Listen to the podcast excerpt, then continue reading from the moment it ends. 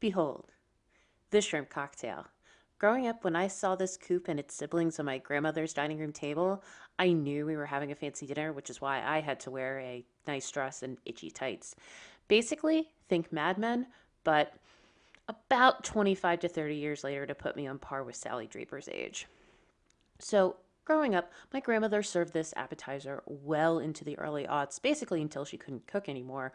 But I feel like it's really fallen out of favor otherwise. I mean, I'm way more likely to see it as part of a, an elaborate sitcom gag setup or even the, liking it is used as evidence that you are of a moral questionable character. Which, you know, if you're willing to eat cocktail shrimp that are lightly expired, maybe you are. But it did really get me wondering about how a dish that was the height of sophistication and class really became, well, the butt of a joke. While doing research for this video, I tried to find real evidence of shrimp cocktail on modern restaurant menus, and it's hard to find outside of steakhouses where having it is really part of the brand. So I wanted to know what exactly happened. Part one the history of shrimp cocktail. Now, before we can really talk about shrimp cocktail and its history, we have to talk about oysters. Yes, once again, Mad Men, but instead of 1960, we're going to go back to 1860. You see, oysters were the shellfish of choice for Americans back in the mid mid half of the 19th century to the point where John Mariani in the American Dictionary of Food and Drink noted that so many oysters went back and forth between Baltimore and Ohio on the B&O Railroad that they called it the oyster line. So, at, with peak consumption of oysters hitting around 1895. Now, as for the cocktail sauce part of the equation, in 1860 in San Francisco, it's rumored that a, a, miner decided that he was going to dip a less than fresh oyster into some ketchup, which is a bit of an apocryphal story, so take that with a grain of salt. In actuality, they think that the chef Ernest Arbogast, who was the chef at the Palm Court in the iconic San Francisco Palace Hotel, was the one who really developed this recipe in the late 19th or early 20th century. Now, oysters were the, cho- the shellfish of choice, but once the commercialized shrimp industry happened and basically made shrimp way more accessible to people outside of coastal towns, plus oysters were horribly overfished, that's when shrimp started making the play for shrimp cocktail. As for the glassware, it's theorized that during Prohibition, instead of serving cocktails, they decided to serve this dish. Now, peak popularity for shrimp cocktail happened in the mid 20th century, with James Beard himself noting that there is no first course as popular as a cocktail of shrimp with a large serving of cocktail sauce. Now, this ringing endorsement is indicative of his distaste for shrimp cocktail because he felt that shrimp should be served instead with flavored mayonnaises and vinaigrettes. So, what happened? How did it fall? Part two The End of an Era. Now, much like oysters before them, shrimp definitely has an issue with overfishing. But I haven't seen anything where that overfishing has meant to an, a decrease in demand. In fact, I think shrimp being so easy to work with and amenable to so many ways of preparations think popcorn shrimp and fried shrimp in general in the 80s or shrimp scampi in the 90s. And lest we not forget Ron Swanson's favorite way to eat. But this hotel always serves bacon wrapped shrimp. That's my number one favorite food, wrapped around my number three favorite food. I'd go to a banquet in honor of those Somali pirates if they serve bacon wrapped shrimp. Excuse me. He's not wrong. My point being that as our culinary horizons really expanded and we found out all these wonderful ways to eat shrimp, it kind of stopped making shrimp cocktails such a necessary choice. But how do we contemporize it? Can we contemporize it? Part three contemporizing a classic. So, credit where credit's due here. This is really due um, in part to Ina Garten's brilliant method of uh, making shrimp cocktail in which she roasts the shrimp instead of boiling it. And we all know that roasted is better than boiling because of science. It's the Maillard reaction, and it's what brown bits and on meat and vegetable taste so good. So when she makes her cocktail sauce, though, she still hews old school using Heinz chili sauce and ketchup. And while I have no disrespect for ketchup, as a Pennsylvania native, we only recognize Heinz as the only ketchup in our kitchen. We need, we could do some more with it. Also, we're preparing horseradish because we're having fun like that. Part four, how I make it. So this is going to have a few components, but stick with me because trust me, it all makes sense.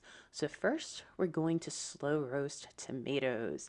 This is a technique come that comes from Tom Colicchio's brilliant cookbook, Think Like a Chef, and it's one of my favorite ways to make tomatoes, especially in the wintertime. So we're going to start with 10 tomatoes on the vine. They're the round as opposed to the plum or Roma style. A head of garlic with the cloves separated but the paper skins left on. Four sprigs of thyme, a quarter cup of olive oil, kosher salt, and freshly ground black pepper. Now we're going to start by coring, taking out the core of the tomatoes just like so. Be, and we're cutting them this way because we actually want to cut the tomatoes on the equator. So you'll slice all your tomatoes in half on the equator. You're going to separate your garlic cloves and we're going to get ready get these ready for seasoning. So with these tomatoes, you want to season them well with kosher salt and black pepper because all those flavors will just concentrate when the tomatoes are in the oven. So you'll drizzle the olive oil on and give all the tomatoes a good stir to make sure they're all evenly coated. Now turn your oven to 350 degrees, line a sheet pan with foil, and start laying your tomatoes cut side down onto the pan. You'll then scatter the thyme across the tomatoes fairly evenly, but you know, as best you can, and then scatter the roasted garlic cloves along with it.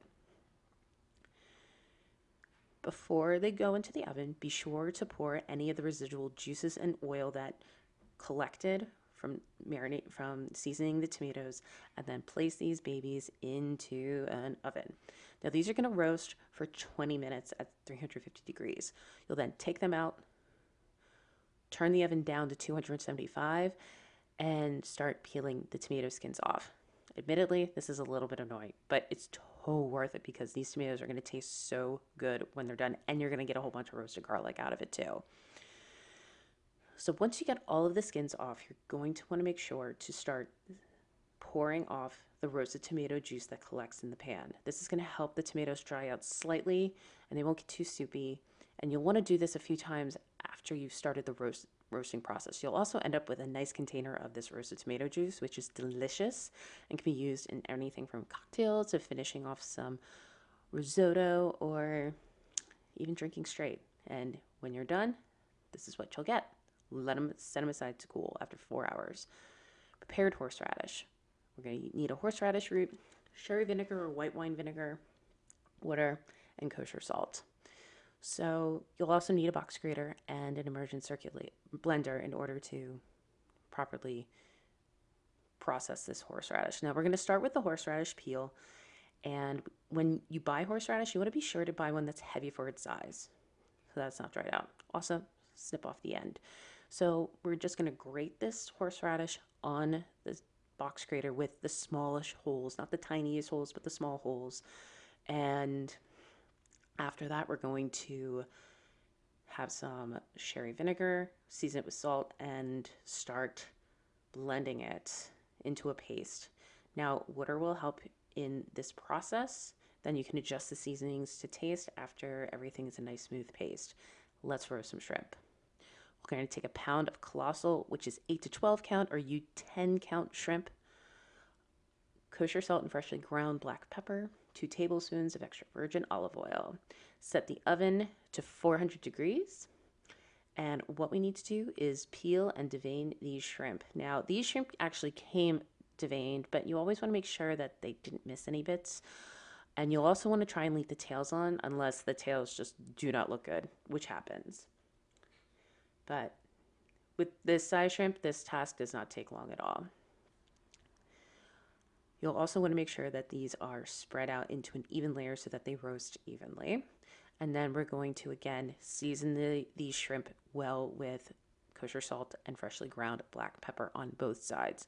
Again, you want them to be to taste the same on both sides.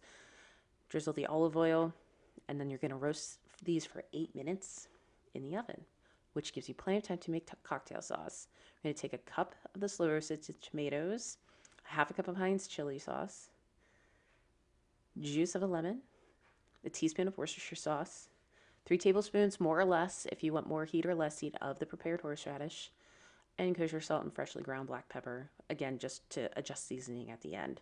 So I'm using a large quart-sized container that holds my immersion blender, and I'm add, I've added the tomatoes and the horseradish to it. And then I'm going to add the Worcestershire sauce, which adds a nice hint of salinity, but uh, you may still, again, depending on how you like it, you may need to add a little bit more at the end. I'm also going to add the juice of the lemon.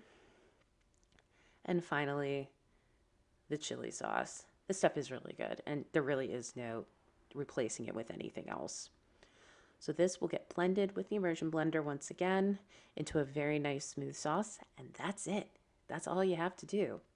So uh, finally, to assemble this dish, I'm using again my vintage coupes, and I'm putting about two solid spoonfuls of sauce at the bottom of each, you know, in the spirit of James Beard. And then I'm arranging my shrimp that have gotten all nice and pink and a little bit lightly caramelized. And there, three of them are going to go into each coupe because, again, these are pretty big. Three to four per person is all you'll really want to have. And there you have it.